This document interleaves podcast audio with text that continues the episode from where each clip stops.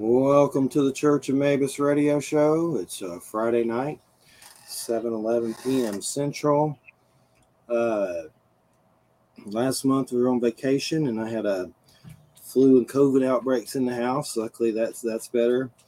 Uh, still been feeling like sick. It's just weird. Like, I don't know what's going on anymore. like it's just something. But uh, It's life. It's killing you, man. yeah. Let's just say this last week's been shortastic, and that's all I'm gonna say. There's been like weird stomach. I don't know. It's like, is this crap gonna go away ever? Like there's something. It's like three rounds to it or something. But uh we got Wham here with us tonight. Hey, hey. We got uh Jr. Mosquero. Did I say that correctly? I think I did. Yeah, said fine. How are you? That's right. It's, it's it, I figured I was. I just like to make sure. Don't want to Georgia it up. So you where were you born? New Jersey. New Jersey. A sorcerer in New Jersey is like right. cyberpunk. Like cyberpunk. I was born in I was born in the like more rural part of New Jersey, which exists. It It does exists. exist. Yeah, there, there are huge rural parts of New Jersey. But everyone everyone just equates New Jersey to like immediately with the 10 miles within, you know, the Newark airport vicinity. I'm like, there's more. There's more out there. Right. Or or whatever is immediately across the river from New York City. Yes. Those, those are like the two. You know, The airport and Hoboken. That's what we got. exactly. Exactly. yeah. and uh, we just had a. I saw the the Elvis movie a few days before I heard about the Lisa Marie Presley thing, and it was actually decent. Besides being as long as Lord of the Rings, I didn't think I could take Elvis for three hours, but it was. I did it. It was good. Tom Hanks was a little weird in it, but he's like, I still don't know what the hell was going on with that. He's Colonel Parker, but it's like, is he a Nazi? Like he doesn't have a passport? Like, is he gonna, you know, turn in? I don't know. It was weird. Just he sounded kind of like he was gonna zick out, like turn into a Nazi or something. But it's worth watching. But then it was kind of eerie that a few days later she, you know, was in the hospital and passed away. Uh, the movie's good though. That actor, I don't, I don't know, remember his name, but he did a really good job. It seemed like it had to be grueling. Like he was on stage all the time and had to be, you know, Fat Elvis and you know, Death Elvis and all the different ones, which I like Elvis. So, but uh, Capricorn, I'm a Capricorn. He's a Capricorn. Hunka hunka burning Capricorn. Are we still in uh Capricorn uh, versus Uh, Mercury yeah. retrograde? Until the 18th. The 18th. Until the 18th. So what do you uh first off wham and then maybe JR can add some to it. What did you, are you are you feeling anything from it? Like Yeah, I, I mean, I mean, Mercury retrogrades don't bother me quite as much as they do some people because I kind of know how to deal with them. Um, but um, th- this one has been interesting for me because it's really been, uh, it's really been about. It's not that there have been a lot of mechanical things or anything, although I have had to be sometimes a little bit excuse me. a little bit um, patient with machinery, but it's not like anything is broken down. Um, it's been more like I have to pay a lot of attention to to actually uh, my intentions behind some of my communications because if I'm clumsy about that, um, it sort of I sort of it sort of comes back to me. I mean, Capricorn is an important is important in my chart. I've got a lot of it. So, and I like I have a lot of Saturn. So uh, I have to really, I whenever um, Capricorn is in a in a prominent place, whether it's you know Pluto's in Capricorn because that's ha- been true lately until this year. Whenever Capricorn is featured, I have to pay attention. So, I mean, that's just how it's been affecting me. It hasn't been like wrecking my life or anything. And then JR, how's that play into your life? Do you, is that something you get into or think about with your work or I'm not incredibly uh, immersed in astrology, um, just because I have friends who are, and I kind of go to them for my uh, for my scoop. Uh, I am a Capricorn, so Capricorn season is always, uh, you know, that's right. prominent for me. Yep. This guy right here.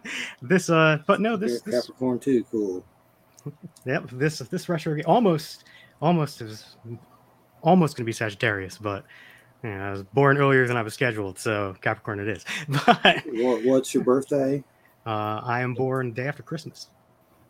That's weird. I'm the day after Christmas. No way! Yes, the 26th, Boxing Day. Yep. Boxing Day. 1974. Boxing. And Yep, how old are you? go. I'm I'm 48. I'm 35. Young pan, young pan of a man. I always tell the weird story about Pan and struggling like, oh, please don't. But the weirdest story I found about him and is uh, that why the sign was made. And I don't, I think we got into it some in a more deeper level. But the weirdest thing I remember from it is it said Pan was caught self pleasuring, and I read, I don't know where I read this, but he got caught by the gods. They threw him into the Nile River and gave him a serpentine tail. And I think we've talked about some like typhonia or something weird with Pan and all that. I don't remember who I talked to about, but we got into it more. But it was just weird. It's like our whole sign's based on Pan getting caught wanking and being, you know, cast into the River Nile. like, wow. But uh, weirdly enough, and I don't want to get into this too much because I didn't even want to get into this at all. In high school, a situation happened at home where my mother walked in on me uh, with Guns N' Roses blaring, and I was self pleasuring. I was like 16 or something. I went to my brother told my best friend. My best friend went to school, and I went to school, and hundreds of people made fun of me. Hundreds, school teachers. Like I remember a coach coming up to me and going, "Hey Jeffrey, how you doing?" And I would go shake his head and be like, "Oh no, I don't want to touch your hand." Wow. and here's the really the messed up part about it though where it gets a lot more depressing. The next year testicular cancer. Oh, lost one chemo. So there is i felt there's something about that archetype that i relate to for some reason. It's different stories but there's something weird uh, i don't know what maybe we're paying really ah, i don't know but uh, there's something weird with it for sure but there's one thing I want to mention, and then we'll get into your, your book. And let me make sure I'm saying this right. Seal, sigil, and call. I'm saying sigil, right? Or- Sigil? Yeah, Sigil. Wow, I'm on a roll tonight. a new approach to ritual magic. And uh, well, I wanted to mention a friend that passed away. And the other day, I'm trying to depress everybody apparently. Uh, I saw an article about Jack Nicholson. And I love Jack Nicholson, his movies. I've seen uh, probably all of them. There may be some, a couple of weird ones I missed from the older days, but I don't know if I have. But anyway, the article is about him being 85 and he's lost his mind. Like he really, he's in his house on Mulholland Drive or whatever. His kids are his only visitors. He uh he doesn't leave his house and his mind's gone, they say. And they they said this publicly and it was in the big, you know, articles and stuff. And he physically they say he's okay, but his mind's gone and they think he's gonna, you know, do a Marlon Brando, which is the reclusive, you know, Crokin situation. It was just sad. And I remember a story a long time ago from somewhere where Jack Nicholson put chains on his refrigerator to keep Marlon Brando out because Marlon Brando lived next door and was always raiding his refrigerator they were alive. But anyway, I saw that. I was like, that's depressing. And then I look on Facebook. My friend Kevin Candela passed away. And Kevin uh, was on the show. And he, he was, uh, let me look at everything that he was.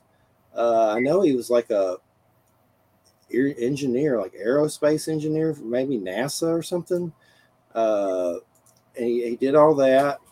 And uh, he uh, came on the show and talked about his UFO uh, sighting and stuff. And he wrote some different books uh, that were kind of weird, like where he mixed the Argonauts with Sinbad, and they're on uh, on Amazon. But that's Kevin C A N D E L A, and he always hanged out in the group and stuff. And it was just sad. Like he he seems like this hippie dude that you wouldn't just think would croak out of the blue. But it turned out he was going through uh, esophagus cancer, and he didn't want to tell anybody. He wanted to be like a success story when it was done.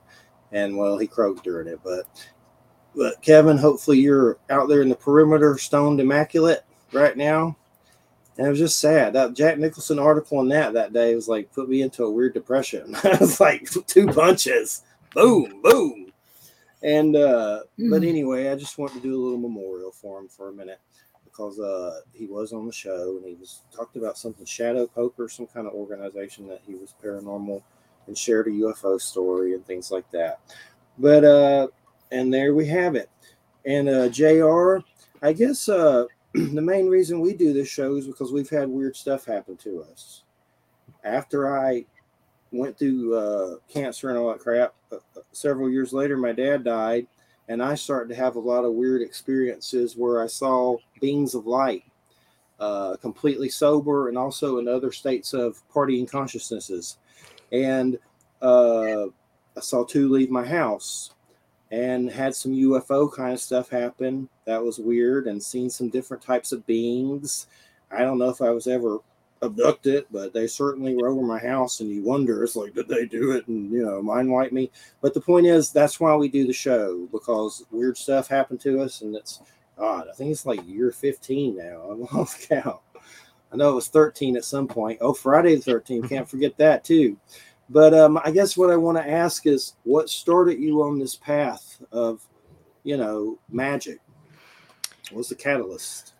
So it's so funny actually because I have a lot of friends who can point to very specific, you know, catalyzing influences in their lives and say, well, it's because this happened and it freaked me out and I wondered what else is out there. I got to go looking. But for me, it's just kind of always been this like a music that suffuses my life. Uh, ever for as long as I can remember, there's been something there uh, that's drawn me to explore, to push the boundaries, to question reality, uh, and how concrete it is, um, and how explicable it is. So, ever since I was small, I've always kind of been testing those boundaries, seeking after what else might be out there. So, I don't really have a uh, this is the day it started kind of thing. It's just kind of always been an undertone uh, and in, into an overtone at this point uh, of my life. So I, I firmly believe it's something I've taken from previous incarnations or previous states of consciousness uh, into this one. What is an Eidolon? That's isn't that right? I go with Eidolon, but different people pronounce it differently, and I didn't invent the word, so I, so as, however you wish. uh, but to me, an Eidolon uh, is a either a conscious thought form that's part of the self uh, that is able to be summoned up through ritual, or that is in one paradigm. If you look at magic as an internal work, if you look at magic as an external work in which you are interfacing with various uh, powers and consciousnesses of existence, then it is a manifestation of that uh, a spirit being, a guide, or helper uh, that you can contact. And I've had conversations with other ritualists and occultists, and the Eidolon state, the Eidolon being that I speak about, is almost interchangeable with those in other systems because it is just a way to label something. And that's something I very much stress is that we each experience existing differently and we each experience the world differently. And I can call it an Eidolon, someone else can call it something else, but we are still interfacing with the same kind of omnipresent consciousness. And uh, do they? What do they look like visually? Have you seen them visually? Or a thought form? Is it like a being? Like a Yes. So once again, this is this is you know you're gonna get a lot of this from me. There's a lot of sub- subjectivity in magic and in any inner work. Um, to me, it is a visualized being. So, for instance, if I am doing a ritual with, uh, you know, let's say the eighth Eidolon, um, you know, I will experience the presence of that Eidolon. Um, depending on where I am and how focused in ritual I am, it might be a glimpse, it might be a, a vision in my mind's eye, or it might be something that I see. Uh, and to me, the eighth Eidolon usually appears as a you know, glowing being of light who is enrobed in a tapestry that looks like the night sky, usually holding one of its kind of symbols of office. Um, glowing being of light. That's always fascinating when that comes up. especially when you've seen them, like leave your house on different levels.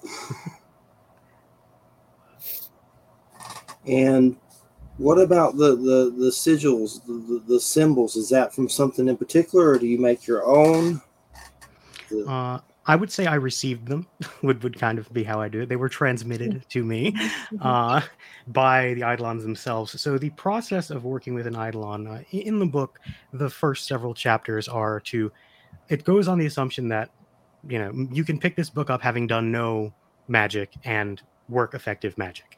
Uh, so the first few chapters are very uh, focused on putting yourself in the mindset to be uh, self sovereign, to be conscious, uh, to be present moment aware and uh, protected and centered. Uh, and from there, it goes into the actual work with the eidolons.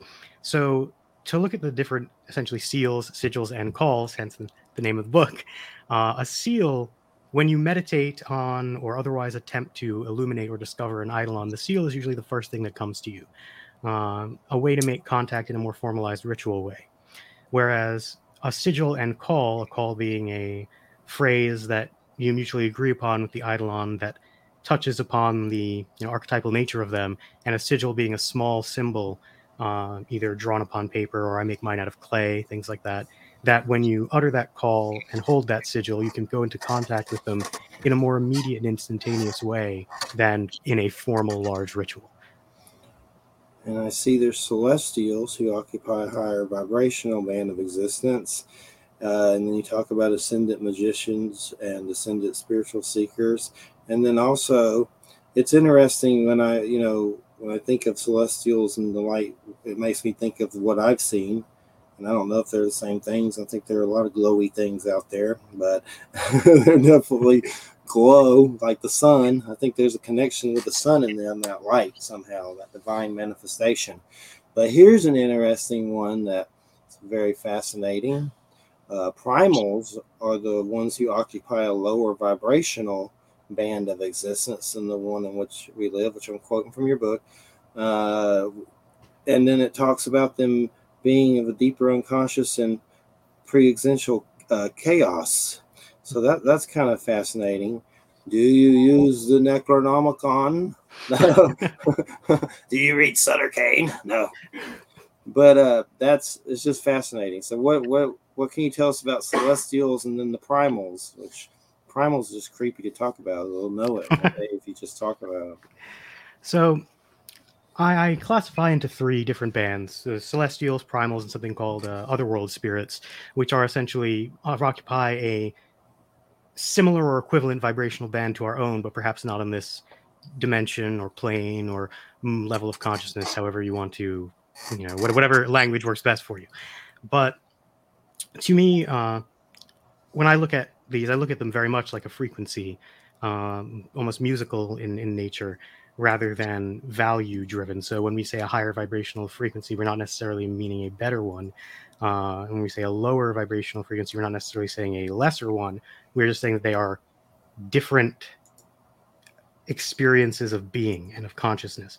And celestials do tend to be completely highly aligned with universal good, um, with the idea of, you know, the many over the one, the unity of all things, uh, compassion, uh, acting justly, uh, acting equitably, and they are inspirational, aspirational as well. They represent those parts of us that are striving for you know a, a greater kindness, and primals uh, are not necessarily bad creatures because I do people do kind of have that kind of idea of like a lower vibrational creature being somehow corrosive or something like that, but they are uh, muddy, I guess is a way to put it. Uh, like they're difficult to communicate with compared to celestials, especially. They are singular creatures, singular beings that are very concerned with whatever it is they do. Uh, and they operate as that protocol. So, for instance, the the third Eidolon uh, is a primal, uh, and the third Eidolon is concerned with mostly uh, insects and small creatures and things like that, and shepherding them and uh, communicating with them. And whereas a celestial could theoretically assist you in almost anything, uh, a primal is very singularly minded. So I would go if I were to be working with the third Eidolon, I'd be like, well, I want to get these bees to leave my property, or I wish to understand, you know, the, the industrious represented by ants or something like that. But if I were to say, can you, can you help me master a musical instrument? It would be like, this does not, this does not com- compute. I cannot do this because it's not mm. part of my very specific vibrational band. Are they there just to bring forth madness and bring forth Cthulhu from the ocean? Is that have you seen them? What what do they look like? I mean, seem weird reptilian. So, the primals, well, all all eidolons, I, I stress stress this, appear to the magician in the way that they believe will best translate their nature to the magician, uh, and they are not bound by our concepts of a physicality or uh, incarnation. They can be whatever they wish because they are beings of energy and beings of concept. Uh, but so for instance, the third uh, Eidolon often appears as kind of a, a thin, uh, you know, humanoid form, uh, very often with a, a veiled face, wings uh, that are as many layered insect wings, uh, and its left arm is often the uh, a mantis-like arm. Hmm. Weird. We talked about Mantis aliens recently on the show. Someone had a he woke up when he was a kid and saw Greys and a mantis standing there. It's just kind of weird for sure. And uh, I saw uh, Metatron in here. I've heard of Metatron from some different things. Uh, who is that exactly? Metatron, and you use archangels in a lot of your work. Uh, so in for Metatron, we're likely you saw that we are doing the lesser banishing ritual of Pentacle and the the middle pillar. Uh, and in the LBRP, uh, I I don't particularly work specifically by name with with archangels because I mostly work with the Eidolons, uh, both the ones in this book and the many others that I have illuminated over the years. Uh, but to honor the tradition of the lesser banishing ritual of the pentacle where we set our space and we set our intention and we're calling on uh, the quarters and we're calling on the archangels uh, i do incorporate uh, metatron and sandalphon in addition to raphael and michael and gabriel and uriel I've called on Archangel Michael a lot to like clear houses and things like that. And definitely, a lot of the stuff I've seen about that is like light worker stuff. Some of that's good, but some of it's a little too much. But but it definitely is interesting. And the the the Kabbalah is that I always find those names. I've had I know I have some books on uh how do you say it? The Kabbalah, Kabbalah, Kabbalah, Kabbalah, Kabbalah. Depending on depending on what tradition you're hooking yourself up mm-hmm. to. And Kabbalah, I know what Kabbalah. Yeah. I'm going to say the names of the different ones, and I'm sure I'll, I'll say them wrong, and then maybe you, you, you guys could say them so we say them right. But maybe I'll get them right. I don't know. Probably not. Kether, Daath, Tiphareth, Yesod, Malkuth. I know That's I have a good. book and I've said you're, you're, yeah, you're pretty close. That's pretty cool, good. Cool, that's good. I've said them before. I know there's something to them because you can feel it, sort of. Is it the tree of life? Yeah. Well, yeah, what is that like the names of the branches or something? or the points, the power points in the tree of life. The names of the Sephiroth and the middle pillar are those. And the Sephiroth is that that's the angels that are Sephiroth. Those are considered angels. So is that the name? That's the five. So that's the five names of the different angels. No, that's the Sephiroth are uh, the different loci, the nexuses, the points of consciousness, points of you know concentrated being on the tree of life. But uh, you know, I also don't want to get too into it because I am not a kabbalist. However, I am uh, sto- storing, uh, you know, and utilizing that information for myself, but also. Uh, I communicated as it was communicated, as I cite in the book. Uh, the version of the middle pillar I have there was from Israel Regardie mm-hmm. as brought to us through through the golden dawn. so the tree of life has chakras dude well, they've been, they've been, they've been uh, those are systems that have been sort of melded together. Um, it, it, it, would I would call you know I mean what the the Golden Dawn did was a kind of uh, uh, was a kind of syncretic bricolage. You know what I mean? They, they yes. They uh, they they took they t- they they took Western Hermetic Kabbalah, such as they understood it or interpreted it, since mm-hmm. there's more than one way to do that, and then they also, you know, they were kind of doing a theosophical thing, and mm-hmm. they they took some, they they they took some some basic yoga ideas and put them together. Um, they were seeing where they overlapped, is mm-hmm. what they were doing. Um, you know, I mean, if you're a purist, you're not going to, of either system, you're not going to like that. but, you know, it's like, so, you know, I mean, Americans mostly do bricolage. So that's, yep. what, you know, that's, that's sort of what we do. I mean, I noticed in your, at least in the bibliography that was included in your PDF that you um, that one of the books you've used is from Damien Echols, who I happen to like quite a bit mm-hmm. myself mm-hmm. and have read some of his stuff. Um, actually went into a, a, workshop he gave once when he was doing some stuff up here. And, um, uh, you know, he's very much a, because because he was in prison and he couldn't do the ritual stuff externally or a lot of external practices. Um, he had to learn how to do this stuff internally. Mm-hmm.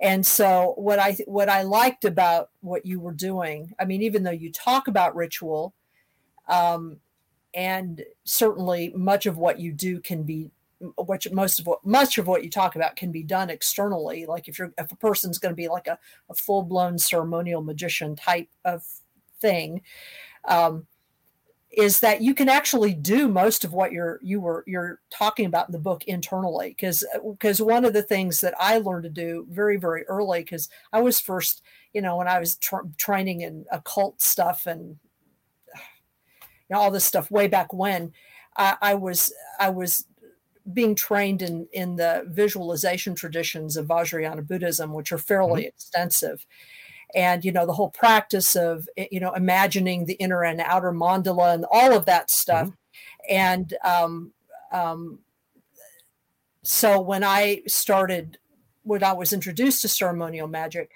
I, I was a member of a lodge for a while and we did do external stuff but i realized that i what i got into was more of the internal visualization stuff mm-hmm. i thought that that was much more important to me personally uh, so, um, I, and what I like about what you're talking about, your approach, is that it pulls on the traditional stuff in, in the in the correct areas, so that if a person is familiar with a little bit of Crowley or a little bit of Golden Dawn, they'll be able to go, oh yeah, here's where this stuff is, right? But then they'll be able to look what you've done with it and and uh, and and sort of apply it in their own way and I, and to me that's really what the the power of any magical system is because eventually you're going to have to do your own thing anyway right mm-hmm. you're just yeah. going to have to do it anyway I, I, really appreciate that that was very much the goal in the first i'd say third of the book essentially my goal was to get people to a aware grounded protected energetically charged state uh, mm-hmm.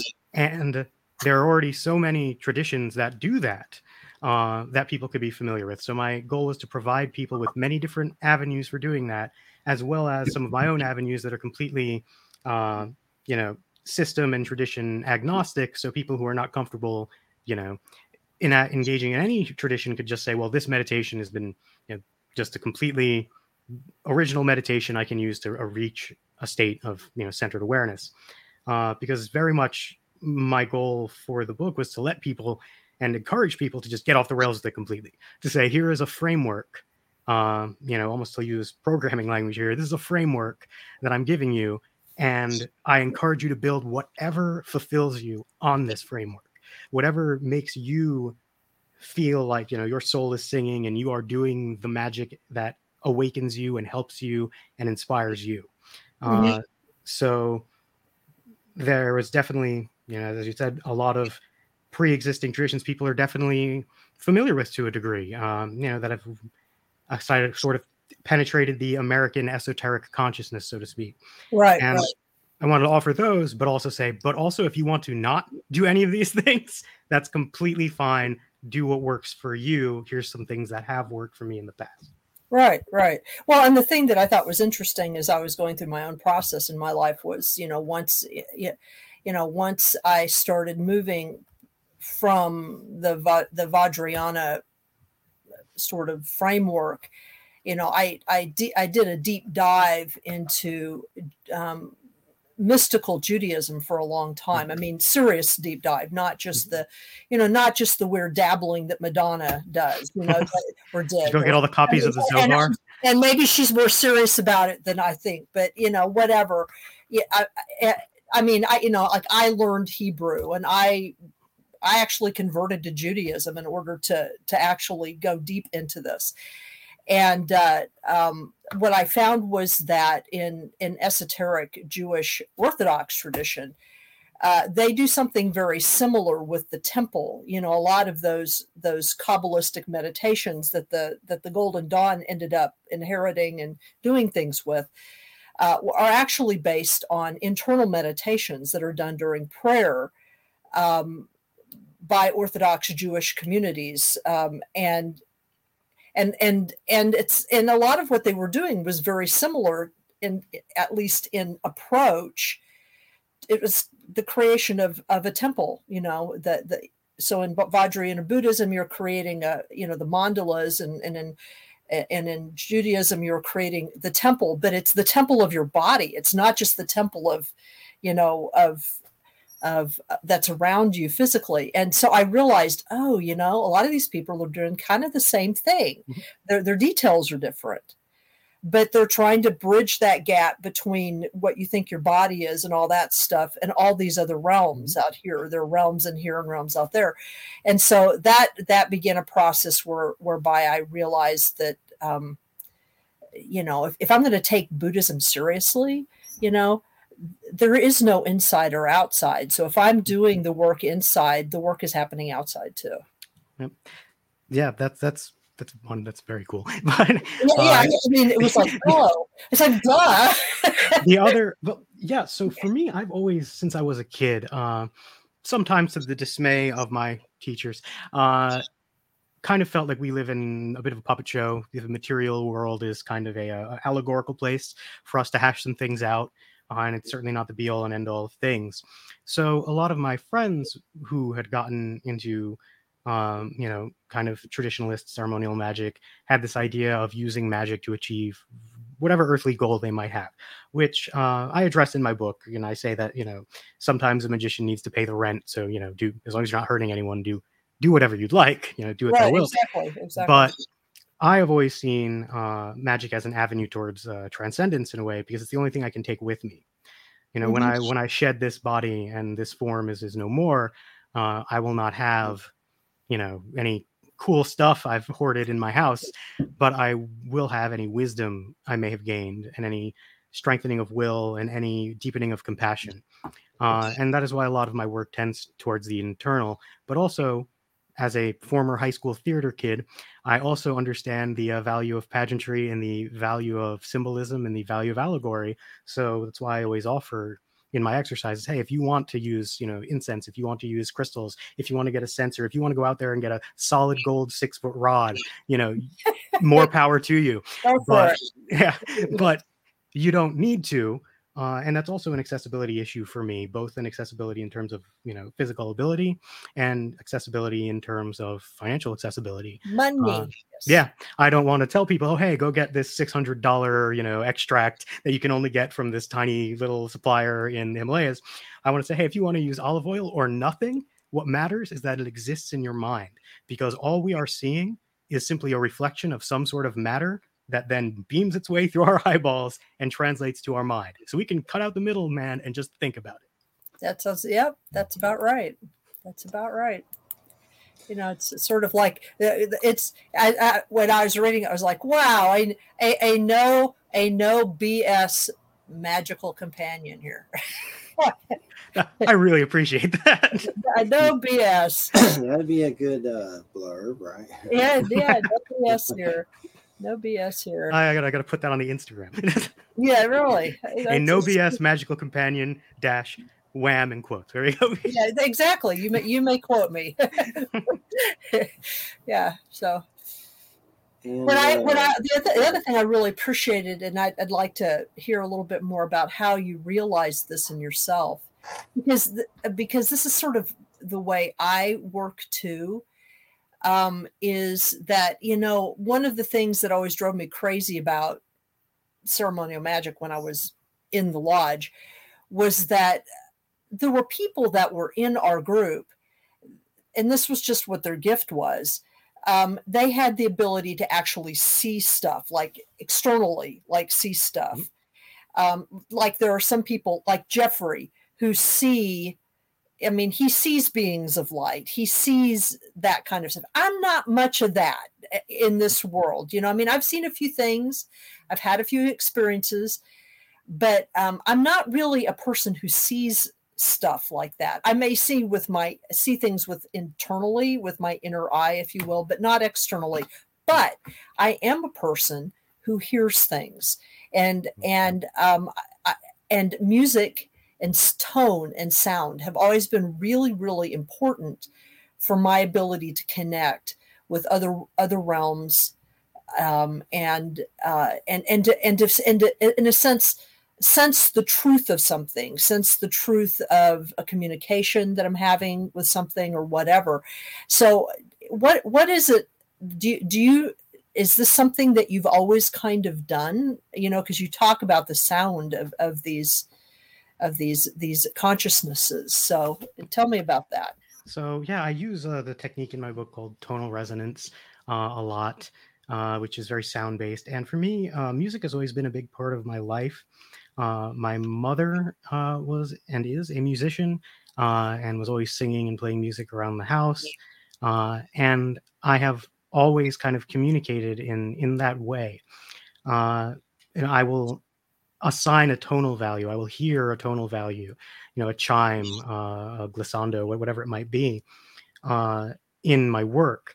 And I've also always had a very scientific mind. Actually, uh, in my in my day job, I, I, am a computer scientist actually, and I've always had a very uh, a very kind of empirical mindset towards things. Uh, one of the things was because when I was younger, honestly, until I met a few people who kind of heard and did and engaged in the same things I did, I was kind of like, how do I prove to myself that I'm not just a little nuts? Uh, right. You know, in a, in a harmless way, I know, but like but maybe, maybe, maybe I'm just hearing stuff. Uh, and uh, I did it through experimentation, through uh, you know applying stimuli and noting if it was a repeatable response I got from that stimuli. And tone was one of the big ones for me. Uh, using you know tuning forks, uh, a kalimba, uh, a flute, something that's you know portable, easily makes noise on seeing how the energy around me react to that because that is actually while i'm like you in in some ways insofar as the majority of my sight is most often especially when i'm out and about and not in a very conscious ritual state uh, i'm seeing in my mind's eye it's very strong visions i get in my mind's eye but that's still where it is. Mm-hmm. Uh, but i do see with my with my eye eyes uh, a uh, or perhaps some other organ i cannot identify perhaps my third eye uh, I do see patterns of energy around me. Uh, and tone is one of the things that affects those patterns and repeatably and consistently affects those patterns. Um, you know, and that's something that for a lot of my life I experimented with because I've been to many uh, optometrists.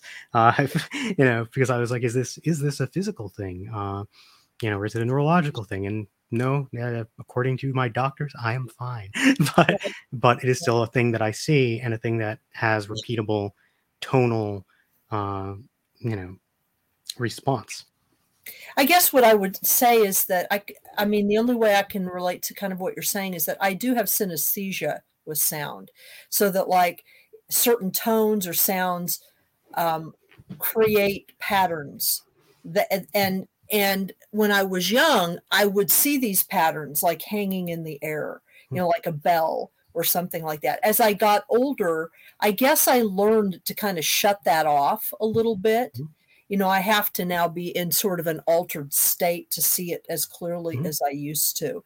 But like if I hear music, like I hear a song, I can almost always tell you what key it's in because there'll be a color in my mind. Wow. You know, it'll present itself as a color. And and so like each of the keys has there's like each each note in our in our scale has a t- has a particular color and then like every, all the like everything in C are various shades of that color and everything in A are various shades of that color. And that's true whether they're minor or whatever. It's very it's odd, but I've always I used to think everybody was like that. See, that's that's very cool though. and, and, and, I realized I, I realized when I oh my god, you know, like hardly anybody's like this because it, people would be like so you know do you like the song and i'd be like yeah that song's really red and they're like what what are you talking about you know but um so i do see and like um for example there have always been these tones in like if i sit really quietly and i and i you know just go internally there are these tones that i hear that are always present in my inside my head, like mm-hmm. inside my brain. Well, you are you. uh I'm sure you are familiar with the concept of Naadam. Yes. Yes. Yeah. Yeah. I've, I've always felt like there's probably some background tone to everything that we, you know, maybe have drowned out at this point. Right, right. Well, and I know what my tone is. I've got a couple of tones. You know, I've got a low tone and a high tone. Oh, very cool. And I know what they are and um, and if i'm like afraid or something i can just like something startles me i can just kind of go back to that tone it just goes away mm. so um, you know i mean i so I, I i i was very intrigued by your your use of sound you know that sound is part of how you connect with these different eidolons mm-hmm. Um, I, I, I, thought that was very cool because I think that that isn't something that is talked about a lot in ceremonial magic. I mean, at least I haven't encountered it frequently. To, to me, tonality is is also emotionality. Right. So, like when I when I'm doing the, the tonal resonance exercise, you know, the I don't see tone, although that would be pretty cool. uh, but when I, you know, m- make a tone, like let's say I'm playing, you know, a flute, and I sound a note, I will get a emotional response from that. Mm-hmm. Uh, kind of a a and tonal resonance is usually used to concept to contact the concept of vestiges, um, which in in my system are kind of uh, proto thought forms. Uh, you know, small, oftentimes fragmented consciousnesses that you can't really talk to in the way you would an eidolon, which is kind of a realized concept and a realized being. Uh, so it's kind of a, a yes no uh, directional, emotional kind of uh, contact. And I really do feel that music and just raw tone, not even necessarily music, just raw sound, uh, lends itself very well to that. So you have you um, introduce us to 18 eidolons in this yes. book. I'm I'm assuming you, there are more than that. Uh, I, I would generally say that there are nigh infinite eidolons, but uh, the the whole journey of, of the system, which, which I call pan idolism, because generally we should name things. and uh, our editors make us, right? there's a uh, there's 18, but the whole point is, you know, the first third, like I said, gets you prepared to work with Eidolons, period. The second introduces you to ways to work with Eidolons and particular Eidolons you can work with uh, that have already I've already spoken to. I, I know these beings. Uh, if you call them, if you consider them beings, or if you consider them archetypes of yourself, once again, I'm not only accepting of, but very much encouraging of people interpreting things in the way that resonates with them. Uh, but once you've done that and said, well, okay, I've I've engaged with, you know, I'd say at least three, hopefully all 18, if you have the the time and the uh, the inclination it's then the next part is to learn to illuminate your own eidolons and learn to start mm-hmm. really tailoring your practice to be like uh not indistinguishable from from but but very diverse uh in terms of the manifestations of the practice. Like I would love to have, you know, multiple people who pick up this book and decide they want to try this to have things that you could recognize come from this system, but are com- otherwise in their manifestations completely unique and beautiful. To say, well, I, I work with these types of eidolons, and I, you know, these are the types of rituals I do. These are the symbolism I use. This is the lexicon I use. This is what I call myself, and it's completely different from someone else who does. But we could probably still write down the seal of an eidolon to share with each other if we wanted to. Yeah, that would be very cool because in this in that sense, you're sort of uh, everybody is sort of or everybody would be making their own connections. And yet at the very same time um, you would they would everybody that is would be doing this would be finding ways in which they could find where their expression of this or that eidolon shared certain characteristics where it mm-hmm. overlapped. It's going to be a little bit different for everybody obviously you know um, I, now I, I will I will confess I did not read through all of your eidolons. Okay, I didn't have time this week to do that. So That's like, right. that, I mean, but I can go back and do that, obviously. But uh, so so if I'm asking you something that is obvious and and I should have read, you can call me stupid, but um, I never would. but um, have you encountered an eidolon that is connected in any way to um, fungi specifically? Okay, yeah, that is a very interesting question. There is a eidolon, which is actually really interesting because this is the uh, 13th eidolon, and a few other people have, I have spoken to about this who have decided to essentially read the book and then randomly pick on an eidolon, you know, in a random number generator kind of way to work with first, have landed on the 13th eidolon. Oh, yeah, that's uh, interesting. Yeah, the 13th eidolon uh, is a eidolon that represents the idea of, um, you know, the cycles of decay and rebirth, uh, and is very, very strongly aligned to the energies of swamps uh, and moss and lichen and and fungi. Yes. Oh, that's interesting, because I, the reason I say I say is that I I know a woman who wrote an entire book called The Maze Game, um, in which and she has she has a long tradition, a long tradition, and, and there's a whole story here, which we will not go into, but there's but has she has a long tradition of, and this is an actual thing, of being paid by um, laboratories in the United States that have government contracts to be a test subject for different kinds of drugs, particularly mm-hmm. hallucinogens. Um, mm-hmm. a lot of people don't know that this type of research continues, but it's very clandestine. Um, but she has had it was this was many years ago.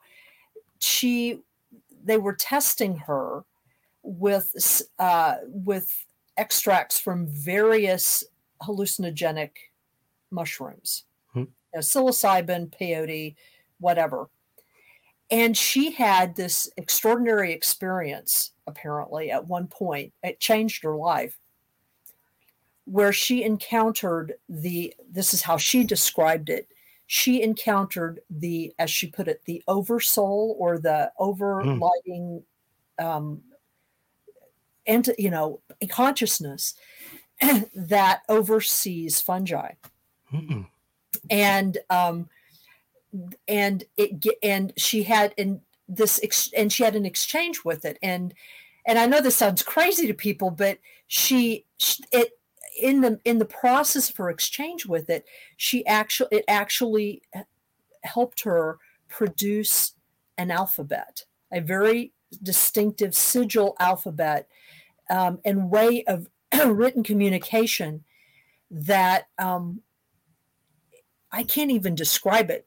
It, it it it expresses it expresses certain it expresses ideas on like several different levels like cer- certain meta i almost think you kind of need an algorithm to describe it and but anyway she ended up writing a book about and it's a fiction book about a civilization that was uh, that came out of the expression of this language. And it was it's a reconfiguring of what our world would be if this consciousness decided to take control of this of our of our existence for one reason or another and how how this language would be used to redefine what certain types of consciousness were.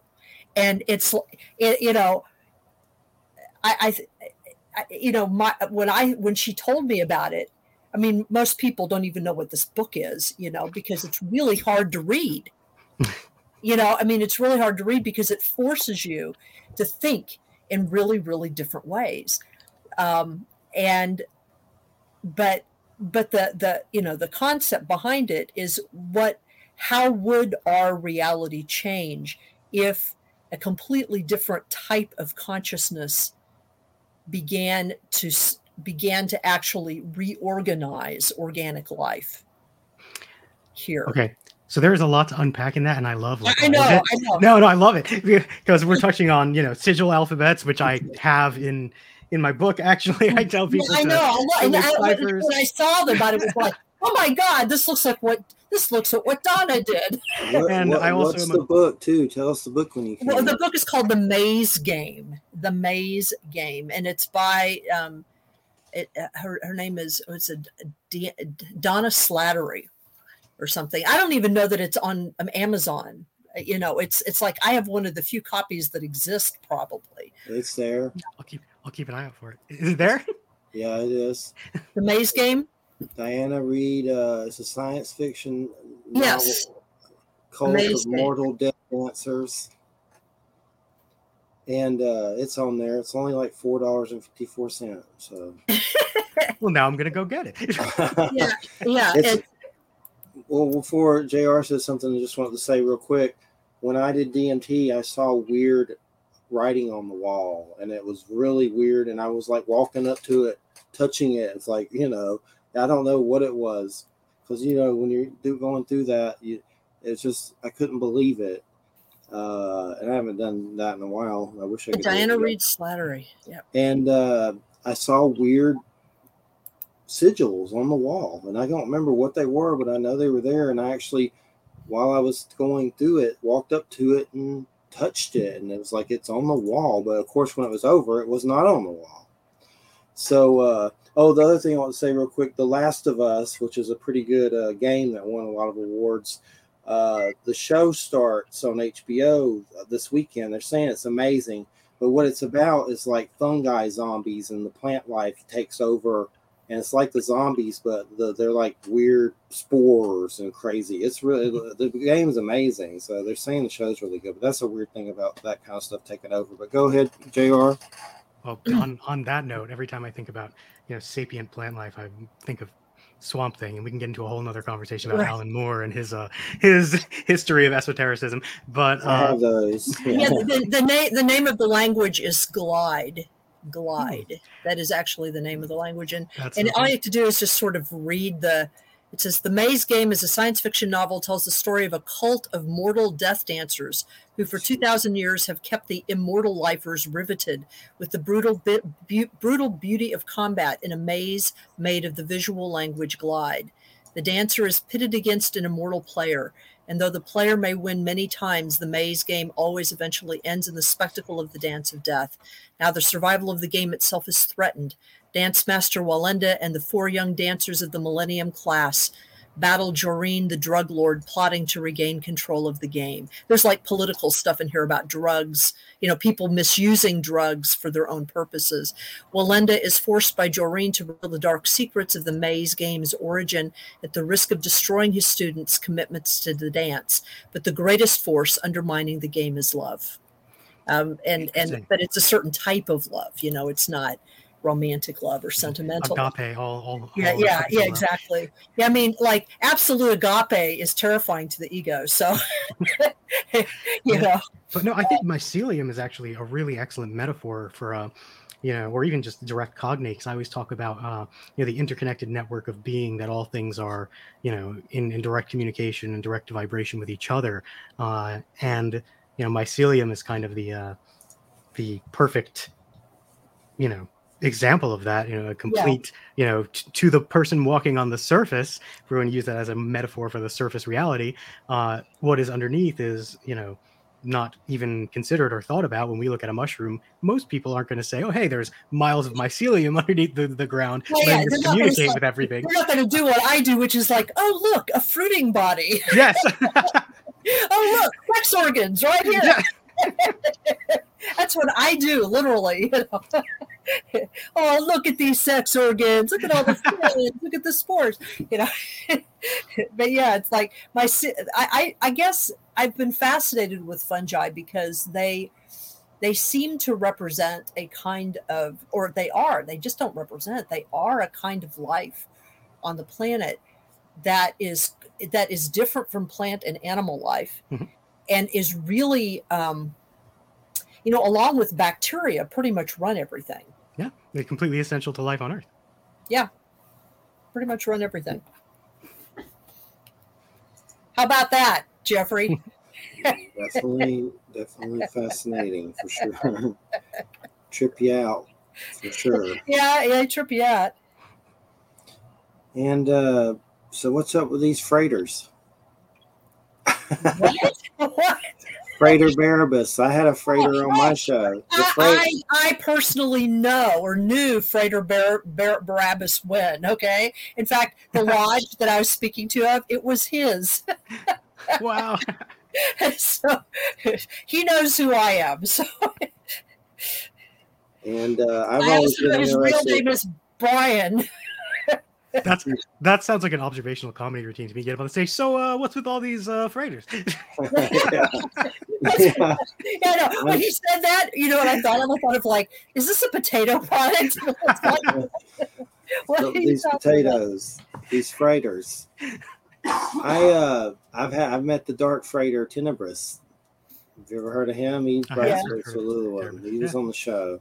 It was a good interview, but I don't like Geraldo Rivera, but I felt like Geraldo Rivera interviewing like he's not really a Satanist, but he got into like weird devil pacts and weird like Lucifer stuff, and it was just like I felt like a Geraldo freaking out from like a Christian perspective or something during the whole thing, but it was good. but uh, one thing I saw in your book, and I, I don't know if I'm, it should be okay to read this little invocation thing. It doesn't sound too dangerous. I call you to witness infallible geometers of the Most High, you beneficent, beneficent spirits, whom the children of mortality have named angels, divas, amesha, spentas, Did you say buddha, Divas? divas, Carey. Um, Ah! devas, devas. You- Trying to do Christopher Walken here. Christopher Walken, Amesha Spentas, Bodavistas, ascendant magicians, and numberless epithets, lost to the ages, beings of powerful joy, whose faces are faucets in the jewels of myriad faiths. Attend me, anoint me with the chrisms of compassion, and lend me your radiant power. I draw forth this power to banish evil. I draw forth this power to amplify compassion. I draw forth this power to heal the unseen wounds of this world. I charge this power with a thirsting justice and unrelenting kindness and my in- inexpressible will. That's deep. For Thank sure. 'Cause that's like some Gandalf kind of stuff. For sure. so have you ever been in a wizard war? I've had a frater on that's been in a wizard war. Remember that one? I have I to find his name. There's another. I am a proponent of peace. He's a piece. What was that? Ice. Remember that? Something about ice wizard swam and the guy. Oh, that was Stephen Flower. No, no, wait. That wait. No, it was Stephen Flower. He was, oh no no no! It was Stephen Flower's friend. it was another um, frater. Uh, yeah, it was another. Ralph Ten, ten, Tenebris. Wait, wait, yes, no, that's yes. not it. That's and he was it. talking about ice magic. Ralph Tegtmeier. Yeah, yeah, he was talking Yeah. about ice magic. Frater right. Right, right, right. You're right. Yeah, that's who. I, I, does he do little one books? I know he's been around for sure, but he got into all that like weird wizard war with some wizards. it was, it was definitely, definitely. I don't remember the details but the show's on the site, but I'm all about wizard friendship. Yeah, about wizard Have friend. you That's where I'm at. have you ever thought about becoming fraterized? You know, Well, you can if you want to. You can just name yourself that. it's actually really funny because like I know a lot of people who who go by you know the the frauder or frater title, but um, I I actually feel some days like I missed my boat because I just use my initials, uh, and there are people out there with all these like cool names like you know Phoenix and stuff like that, and I'm like, wow, no, that's just it's just Jr. But There we go. Junior, junior, junior. not a junior. Junior Mascaro from Georgia. now I'm thinking about uh, what's the guy? Ernest P. Worrell saves Christmas. We named Christina watch out for Christmas is fine. Just yeah. One of the things I love though. about the whole, uh, you know, magical or occult or esoteric, however you want to, however you want to couch it, community is how diverse, you know, we are in our in our approaches of things. So, I mean, I can talk to someone, you know, who a friend of mine who is. I completely respect everything they do, and we will look. We'll have like literally nothing in common with how we approach it. Well, and that's you know that's fine. You know, I mean, I remember when I was in graduate school, I had this experience where it was just we were taking this course in what were we taking this course in? It was in it was like in um, it was the history of Jewish Jewish philosophy or something or ethics. I can't even re- really remember. But anyway, it was like I was taking it. It was one of those seminar classes that you could take as an undergraduate or a graduate student. But if you were a graduate student, you had to do more work, obviously. So there were like two of us, two graduate students and all these undergraduates, which was fine. But we had to write this like each one of us, the graduate students, had to write like this huge 35 page paper. And then at the end of the class, give the paper, right? So um, me and John Allen, he was the other graduate student. Now John Allen was one of these like really linear guys. You know what I mean? He he would like start his paper, you know, like months ahead, and he'd have his and he would just laboriously do it. I really liked him. He's a good writer. He's he's actually the he is actually now the um, the the Vatican correspondent for CNN and a whole bunch of other news outlets. So he's he's actually very very good at what he does. But he's but he's very he's very linear, and and he and I knew he was working on his paper. I was one of these people that I would collect all my stuff, and then like three days before the paper was due, I thought, you know, I did like a thirty-five hour marathon and throw the whole thing together. That's how I always did my papers. You know, I always I'm right did with you. yeah, yeah, yeah. I, I, my papers were like they were great, but they were like uh, usually pretty good, but they were like you know sweat and and you know the result of adrenaline and too much And coffee. coffee. Yeah. Yeah, exactly, too much coffee. Um, so anyway, we we did our papers, and and and I can't remember what my oh my paper was on something to do with the because we got assigned our topics something to do with um, uh, uh, with the progression of how women are portrayed in the book of judges. That's how i had to do mine. And in fact i even got assigned some of the sources that i had to use. So anyway i ended up doing this really the way that i usually do stuff is i like have i start with something and then i sort of do this spiral unraveling it and then come back. That's sort so my, my the organ way i'm organized is kind of um, in a spiral and and you know re- circular. That's kind of how i organize. Whereas john is very like this you know everything's an outline. He's a great writer. He really is because he can be very funny but it's a very linear. So he did his and i did mine. We both got a's all right? Because my my my grad my um, professor liked them both and he was an amazing person. But i remember looking at john and saying to saying to him you know i really wish i could write a paper like yours and he looked at me and he was like I was just thinking that about yours. you know, and so we had basically written the only papers we could write given who we were. Mhm. You know what I mean? Yeah. Uh, so to me, it's like, and they were both perfectly fine. Written through the lens of your really experience. different, you know, Yeah. it's it's it's perfectly fine. I learned a very important lesson there, which was number one, I actually do okay work. But number two, I don't have to be like anybody else. Yeah. You know. Nor should you be, because we only have one of you. There's only one of me. And I learned also that even if other people are doing stuff similar to what I'm doing it, do, the, what I'm doing, nobody does it like me. I, I do it my own way. so it's so I just don't worry about it anymore at, at all. You know, you just don't. So take that to heart, Jeffrey. Nobody does it like you and your masks. This guy right Sometimes, here. sometimes he's The been, sometimes he's been insecure about like other podcasts. It's like no, just just be happy with your podcast, bud. I'm going to Mr. Rogers it. You are you. There is only one you, and you are special. and you are special. That's Mr. why Rog- you see little white little white cocoon people. Mr. Rogers liked to fart on his wife. He likes There's nothing wrong with that if it was consensual. an that. Right? That- at least he didn't get drunk and beat her up. You know, just Yeah. farting on her. I mean, who was it? James James Joyce was also into that. Uh, that he published a whole bunch of his uh, love letters. Well, his estate did, and there, James Joyce, he was into some stuff. I don't know who that is though. I don't know if I know. Fartacular. The first spell I ever did. I want to maybe talk about some of the ones that you've done that are okay to talk about.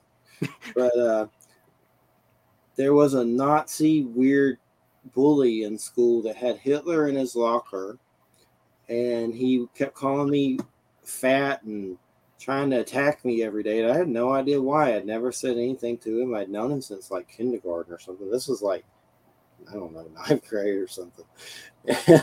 anyway, he kept picking on me. He goes, I'm going to pick on you and jump you every day unless you meet me at Wild Turkey Circle. And I was like, what's that?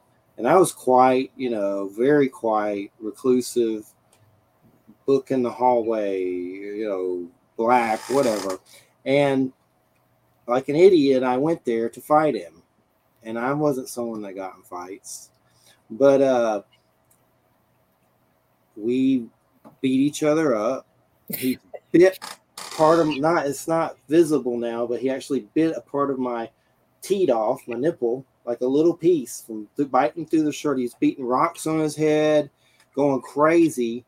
And the police came. There was hundreds of people there, and I left in my Batmobile car. I called the Batmobile. It was like a 16 or whatever, or 17. I don't remember.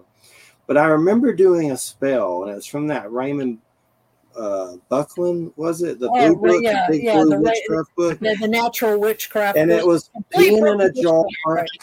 and doing nails and razors. And you pee in a jar and you bury it in your yard. And I think, I don't even know if I've ever done a spell since then. Maybe like some creative visualization or something. But that was like the se- first serious thing I ever did. And next thing you know, that guy fell through a plate glass window. His car got in a crazy wreck. He went to jail. He knocked a girl up. And later, my dad's passed, but somehow I heard that my dad uh, took the lug nuts off his car. My dad was crazy. I don't know if that's true, but luckily the guy didn't die. So my dad's passed anyway, so they can't really do anything to him if he did do it. But it wouldn't surprise me. But anyway, that guy came to work and begged for forgiveness and asked for forgive- forgiveness because he knew that the next year I got cancer and stuff. So I guess he felt, you know, not responsible, but felt bad or whatever. And that was the first one I'd ever done.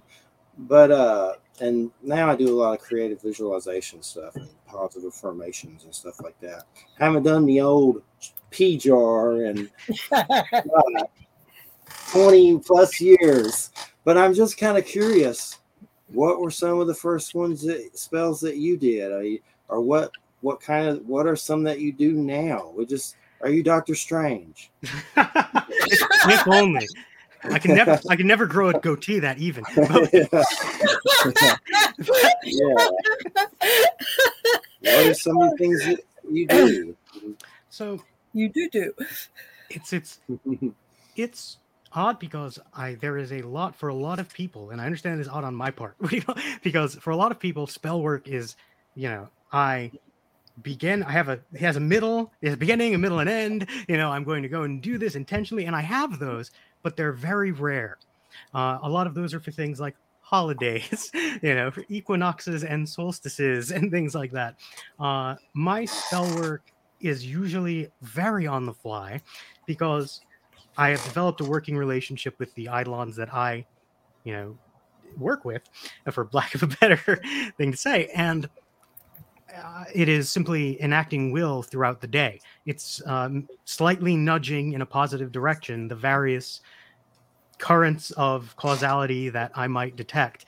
And oftentimes it is listening to kind of that melody, that thought pulse of existence telling me I need to be in place A at time A because I am going to be needed there. And then I have the capacity to help in that place when I'm there. And that could be something like buying someone lunch, or it could be something like doing some more overt, you know, esoteric work for someone.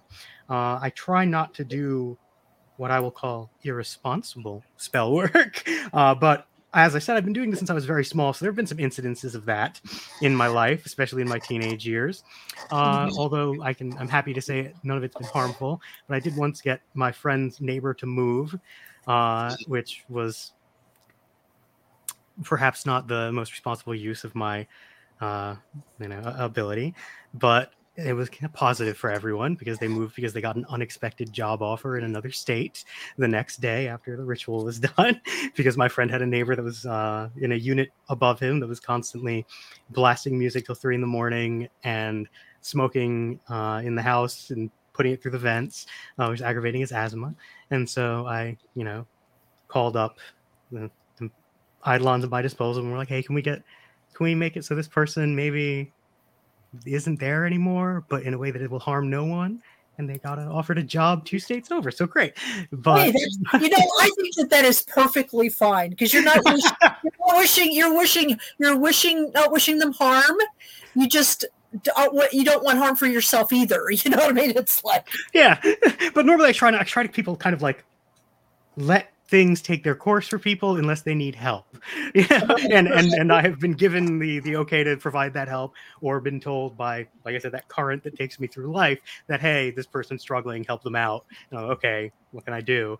You know, and, and is it something very magical, or is it simply listening to the magic, and that tells me I need to go buy them a sandwich? but uh, I've you know I've done stuff like that. Like there, there, there I've done things like I, when when I was finishing my graduate degree, I worked uh, for well, I worked for a total of seven years at this one place, but um, I was I was continuing to work there at t- towards the end of my graduate um, program at a metaphysical bookstore in Kansas City, Missouri. So we sold a lot of occult books and you know all kinds of things from all different types of traditions, and and we all we also would get like um, as you can imagine very very special people that would come this is what you refer you refer to certain types of customers you know uh, that are into certain types of spirituality that that um, for, for you know that they become attached to those and and they develop this kind of special sense about who they are and kind of act that way. And um, I got to the, I, I, ended up getting to this place where um, if they had ordered a book and, and, um, and they were particularly a, a, particularly obnoxious person and I didn't want to have to deal with them anymore.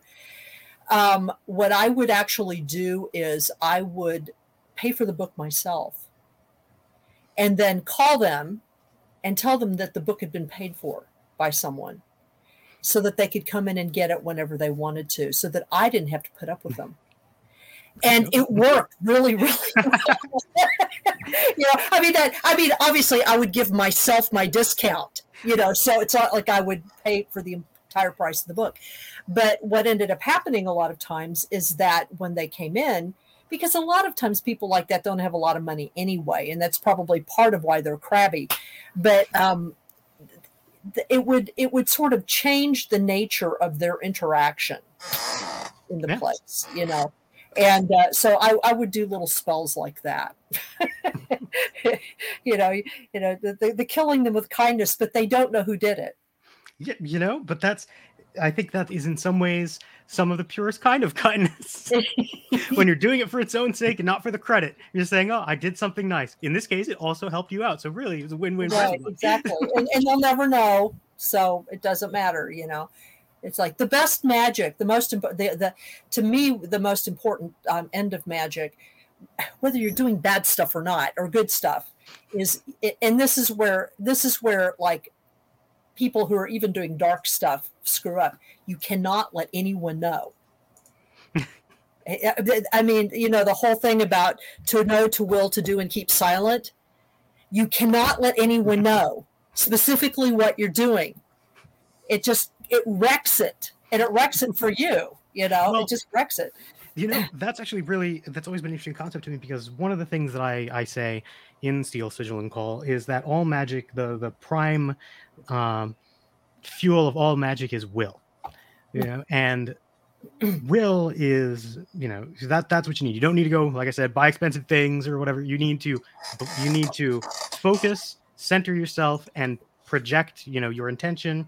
Uh, and i've always found that very interesting as silence or secrecy as a as a magical component because at the end of the day what you're doing there is isolating an effect to only your will no one else right. knows what it is doing therefore no one else can willfully affect it right and well and to me yeah it's it's it's it's like holding there's there's it's like holding that container um i mean i don't really make a differentiation between will and love actually mm-hmm. because for me uh, i define love a little bit differently than the way it's commonly defined especially in magic particularly by crowley uh, and uh, um, to me, will uh, love is sort of the will of the universe um, in the sense of growth, maximum growth, tendency tendency towards healing, tendencies you know tendencies towards those kinds of things, um, and so for me, um, for me, when I'm doing any kind of work it has to come from it has to come from a place of of maximum growth and expansion for everyone. And sometimes that means that means that you're going to have to for me that i'm going to have to let some things go let some people go uh, it's not always comfortable you know we, we want love to be a comfortable thing growth is rarely comfortable right, right, exactly and it's not always a comfortable thing in fact frequently it's not if you're it's it's kind of like mushrooms frankly, it not, all comes back to that. well, all comes back. Well, you know, well, you've seen Star Trek Discovery, the whole the mycelia that hold that hold the universe together. You know, I want to be that tardigrade. You know, season one. I want to be that tardigrade that's like you know traveling in that interdimensional mycelial network. That that's that's what i want. Um, sorry if that's a spoiler alert for anybody. But i uh no i completely agree and and you know feel very strongly the same that you know love is the universal will uh, and I usually define personal will as like thought and imagine given per- an imagination given purpose, uh, because sometimes, like I said, sometimes you know wizards got to pay the rent, so sometimes you need to do things, you know, as long as no one gets hurt. Sometimes that's what you need to focus on. But definitely, you know, I think that you know to be an agent of kindness, to be an agent of compassion, uh, you know, and sow those you know radical seeds of of goodness wherever you can is one of the most in line with the universal will things you know one can do. Well and and to me it's you know some people you know think that that's kind of real la la and it's like no it's not. It's like really hard. Yeah. It's like really hard. It's like it's like really hard being having you know compassion for someone you'd rather shoot into space. And that doesn't mean and that doesn't mean that you put up with what they do. No. You know it, it doesn't mean that at all. to understand something is not to excuse it. Exactly. Exactly so, uh, what is an arc? I keep seeing that reference, and it's so, span, spanning your arc through the illumination of the Eidolons. Mm. So, this is just terminology that you know, because I'm fanciful, like uh, card, and rather card, than just calling catalog, it a list, like an astro card catalog. but very similar. It's essentially like it's like your Pokédex, but we so uh, to an arc is essentially a sum total of the place in what I would call your tome, which is just your working notebook for your magic. You know, and a tome can be a, one book that's contiguous or eighty thousand notebooks. God knows mine are scattered in like every type of notebook you can imagine, including legal pads. But um, that conclude that includes all of the information of all the eidolons you've contacted. Which, if it is a completed entry, would be you know a seal, a sigil, a call, some information about how they appear to you, uh, or what ways you've worked with them. Uh, etc. But very often are snippets. It might just be the seal because you've only illuminated it, and now you're going to meditate and going to, you know, contact that eidolon, commune with them, and you'll fill it out as you go. But the arc is essentially the list of eidolons that you have available to work with. Fascinating, fascinating indeed. it's just, it's just, it's just his nomenclature. I mean, Bless I would you. say I would say things like your bunch, or your batch, or, or your your your your your. Uh, oh, I would I, I I would I call those sort of like you know my my groupies. you know, the the, fo- the folks that live with me. no, there's a lot of there's a lot of unique terminology in there, which is kind of the uh, kind of the uh, product of kind of developing a lot of mine in a relative vacuum. Um, when I, which is funny because when I was younger, I, I was in an environment that was very accepting of, you know, witchcraft in general. My mother was, you know, involved in various covens in her youth, uh, and she kind of moved away from that because of various coven drama. But um, but she was always very open to, you know, witchcraft and and occultism, um, in general, as long as it was, you know, not done to harm anyone, and mine never has been. So, but I just was never part of a big community. Uh, I kind of just was very solitary. I'd sit in my room and I'd I, I read books like I read Crowley when I was young, and I was kind of like, this probably isn't for me. Cool, happy it was for him, happy it's for many of my friends, but not my thing. And I just kind of developed my own very meditatively, very observationally. Uh, you know, a lot of introspection, a lot of time in nature, a lot of time uh, doing spell work and developing spell mm-hmm. work.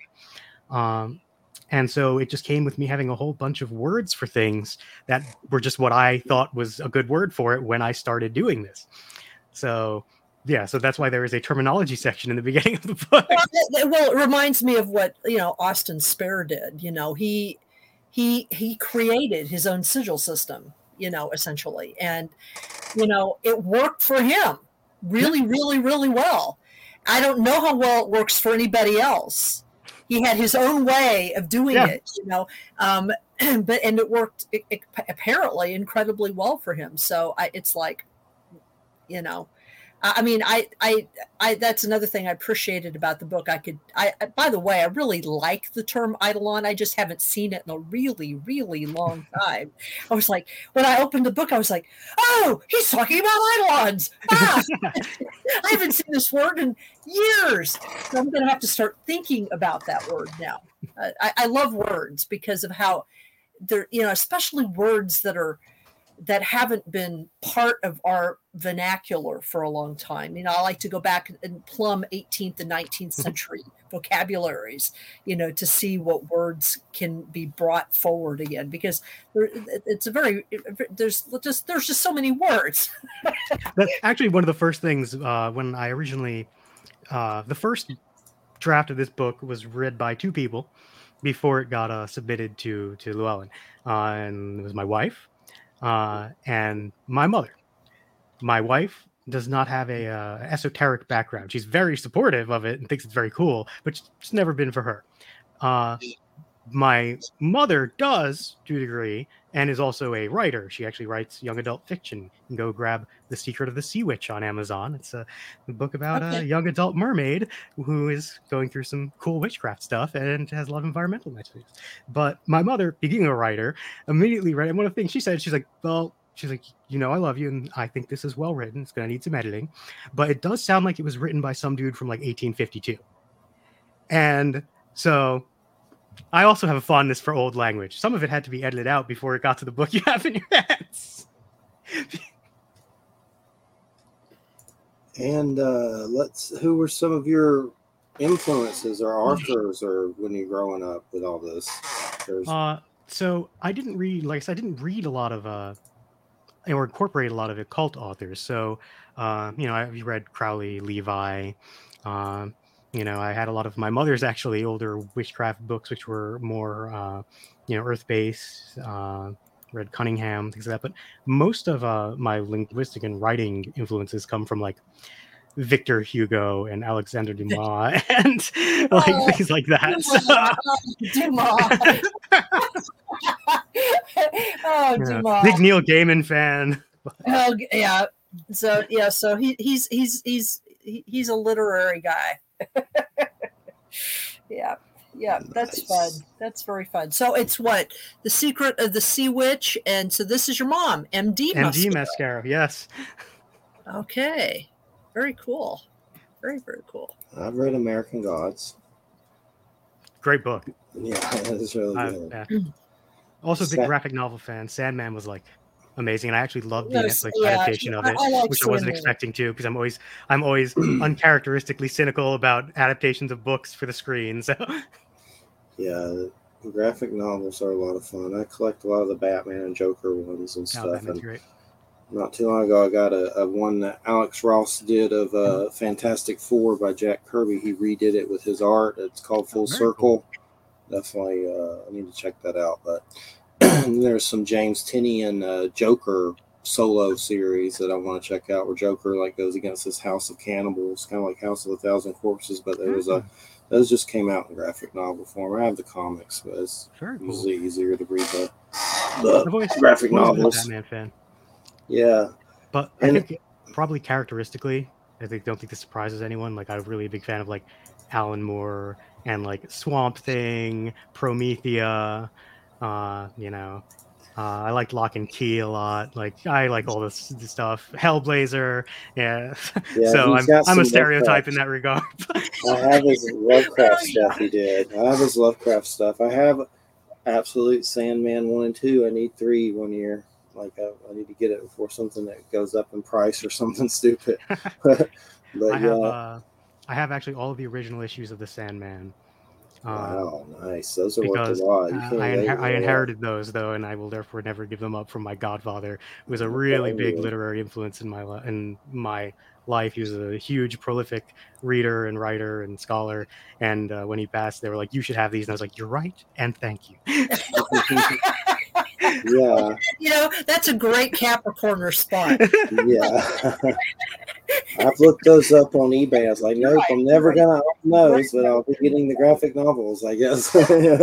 but yeah, comics are a mess. They're fun and beautiful. Like I love all the Todd McFarlane Spawn stuff. Like there's Gunslinger Spawn, but there's just so many. It's like a rabbit hole you fall down that you'll drown in if you're not careful. I used to love the uh, the figures as a kid, where I'd see them. I'd be like, "I want this." My mom was like, "Is he like ripping somebody's spine out?" No, no, I'm not bringing this in the house. No, Spawn's not ripping someone's spine, uh, spine out. No, of course not. But yeah, Alan Moore's great. I have some of his Lovecraft stuff, but I haven't read it yet, but in graphic novel form. Providence, and there's some other one that I have, I know, and uh, have to check it out. But for sure. Uh, so, what about? Have you had any paranormal kind of stuff happen because of result of this kind of work? it's hard to say if it's a result. I don't think I can like empirically say this is a result because it's something I've been doing my whole life. So literally any experience I could have had could have theoretically been from it. Uh, I've had see most of the things people consider paranormal that have happened to me are things I have like done in my own ritual work. So I'm like Mhm. you know, it's self-induced. but um, Right, a Right. couple things that have happened to me uh, when I really try to dig down, think of it. One time I had an experience that, that I like. I almost I rarely tell people about because it just seems honestly somewhat somewhat cliche. Uh, because I was lying in my bed. I think I was 15 at the time. Uh, moonlight was streaming through the window, uh, but the moonlight was casting shadows onto the floor, not the ceiling, because the angle of where I lived on a hill. But on the ceiling, all of a sudden, I see a shadow of a gigantic wing that moves across my ceiling and then just stops above my bed. And I immediately become like completely terrified. And then I hear in like my mind, I could tell this is, you know, there, was no sound, vi- the air wasn't vibrating. I could tell this is in in my head. I heard, I heard, be not afraid. And I was like, oh, this is some there's some stereotypical, you know. Be not afraid. Be not afraid.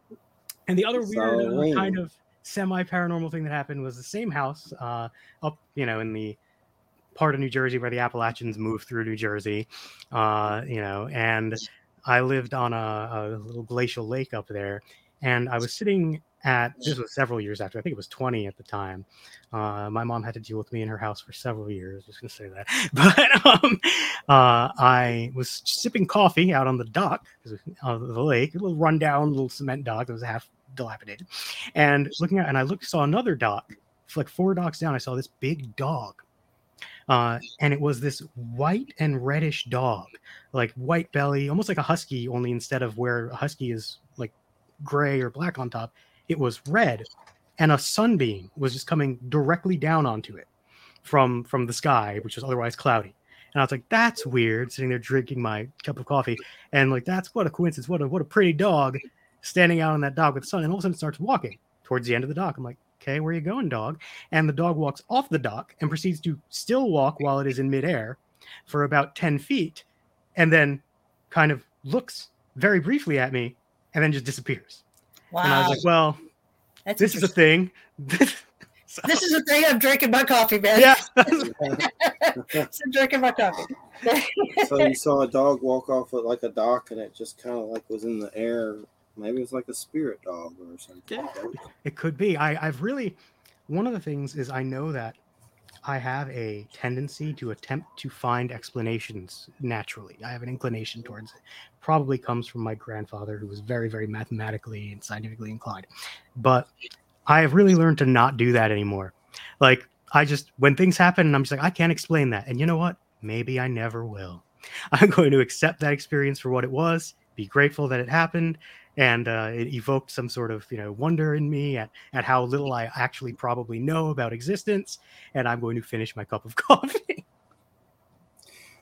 Uh, it reminds me of a story. Uh, one time I was tripping at a lake on a Halloween with my brother and a friend, and it was Halloween, and my I went off on my own and heard weird music, and the water seemed warm, like warmer than it should be at this beautiful lake, and I saw reptilian-like beings, but they weren't physical. It was like they were like kind of like holograms or something. And one was like a hydra. The other one was humanoid and had some kind of weird i don't know almost i would say like i don't think it was snakes but it makes you kind of think of medusa or something. And there may have been another one. I don't remember what that one looked like. I just remember the hydra and that humanoid. But i thought i was seeing fallen angels uh of the devil and but they kept saying we love you sing dance right and they're saying like Deepak Chopra stuff to me. so so it's kind of confusing, but I'll never forget it. I don't know what it was, but it, I've seen I have these uh, oracle cards or like wood glyphs from Mayan gods and some of the weird pictures of their gods. That's what it reminds me of. Uh, but it was strange and I'll never forget it. But that night, there's two Gregs there. My brother said he saw big red eyes out in the woods, and this other big, big Greg dude was doing like diet pills or something, and he like acted possessed and tried to drive us into the lake. Like it was scary.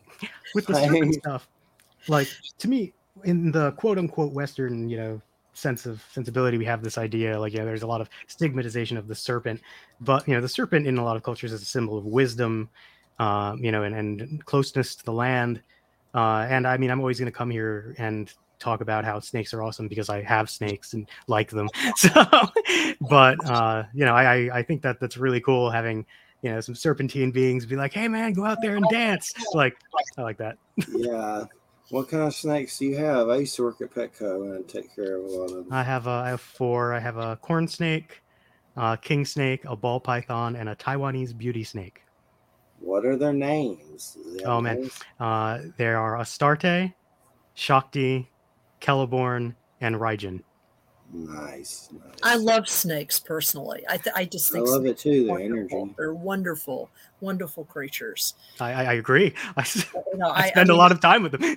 well, and I do, you know, uh, some of the ceremonial stuff I do is is Naga stuff. I just really, I, I mean, I've had, I've had them appear in my dreams. Uh, you know, I've that's one of the energies that I that I work with a lot, and I, I just cool. I just really love snakes a lot. When I was uh, when I was young, uh, or I mean, I'm, I'm still young, I think. when, I, when I was you're young for me. I mean, I mean, you're you know, you're much you're much younger than I am. So, but when I was like 11 or 10, uh, my mom, she was a fine arts teacher uh, the, for her day job, uh, and she has a master's in fine arts, and she did a lot of metal sculpture and she did this pendant of a Minoan snake goddess mm. that, like, to this day I remember, and she probably still has somewhere.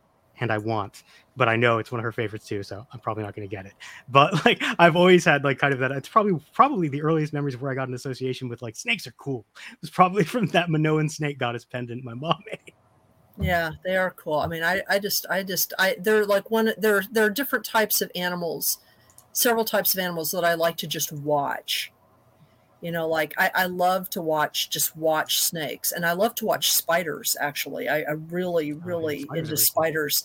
I, I i i know people that like it's become sort of a thing to to have like little jumping spiders as pets. Yeah. Started breeding them and stuff because they are really cute. Now, if the, I mean, if they were the size of a dog or a car, we'd feel differently about them. But you know, we could be terrified of them. But um, I do think spiders are very cool, and I and I like to watch them, and I also like to watch cats. Mm, you know, yeah. so those are. I mean, these are animals that I can just sit and watch. You know how they move, how they just are. Yeah. You know, I just think they're beautiful. Octopuses are, octopuses are another one. Oh, I got to meet an octopus once when I when I had I was on fellowship after graduate school in in Washington D.C. for a year, and uh, um, I would go to the National Zoo like almost every other weekend or something. And you go you go early before the crowds come, right when they open, and you can see all these cool things and I, I, went into the invertebrate house one morning before anybody else was there, and they had just gotten a new octopus in, and they were putting her in her tank and getting her oriented. And I, so I, and I, you know, I'd started talking to some of the keepers, and they were like, do you want to meet Chloe? And I was like, sure. So I got to meet this octopus. She was so cool. She, it's like the way, the way, well, you, you apparently know instantly if they don't like you. If they don't like you, they spray you with a siphon and run away because, and they don't know why. It's like, it's just something they're sensing. Yeah. You know, on you. But she liked me. But what you put, what you do is you put your hand down and then they're, tentacles come and they run their tentacles up your arm and then she, that she would rise up out of the water and just look at you. Oh that's so cool. Just look at you. Oh. and you could and you could tell there was a person there. Oh yeah. There was yeah, intelligence I, there. And i can't eat octopuses. I used to eat them uh, but i can't anymore because i, I, I met i one. don't eat any animals for much the same reason. Like because i have had so many uh experiences with them where i've been like you are conscious and now I'm going to feel bad. So yes. I'm afraid I haven't yet felt that way about chickens, and I and I do like chickens. I've known chickens. I I, I think you know, and, and the way I explain it is, I don't know. I like chickens. I've had chickens as pets. I was raised on a farm for the first part of my life. I, I it's like I like chickens they're they're wonderful people. They taste good. You know I, I I'm, I'm sure i try to be ethical in what chickens i eat you know but it's kind of like i haven't quite made that shift yeah. with everything you know but um well i also spend most of my time with snakes and like no one's ever asked me to eat one, so that would. oh no, I, would, I, wouldn't but... be able to eat a steak or unless I was starving. Now, if I was starving, I would probably eat anything. I well, I mean, starvation is starvation. Yeah, exactly. I, I, think, think of uh, people. I think if. I mean, it's it's ha- we have historical references, for this, but uh, yes, coming right. back to uh spy- to spiders, I love spiders, but I will never have a spider because my wife is terrified of spiders. So I, I, very often am called on to take one in like a piece of paper and a cup and go. Well, at least you take them out. You don't. At least you don't kill them. You don't take you. You don't. At least you don't kill them. I mean, I take them out if they're the wrong kind of spider to be in the house. You know, some spiders need to be outside. Yeah. Or or in the wintertime now I take them down to the basement. Um, but but uh, I don't kill them. Yeah, it's left to my own devices. I'd just be like, "Hey, spider, what's up? I'm you're, you're not bothering me. I'm just gonna." But my wife is like, "No, no, he's fine. You just need to make him leave." And I was like, "Okay, that's that's fine." Right. I mean, we we have cellar spiders in the house. I live in a household where where no no being no no arthropod is summarily killed just because it exists you know uh, we usually they we usually let them hang out i don't want them in my food you know so Well, like, yeah, yeah. you know, I, I i mean i make some provisions but i don't we don't kill them so And uh, let's see, uh, what was it? Oh, the, I came across some paranormal encounters of a being that looked like the reptilian humanoid throughout the South uh, that were like these uh, reports. And it was very similar to what I saw, but there was no hydra with it or whatever. That must have been his, his Fred Fred Barney or whatever, his friend Barney.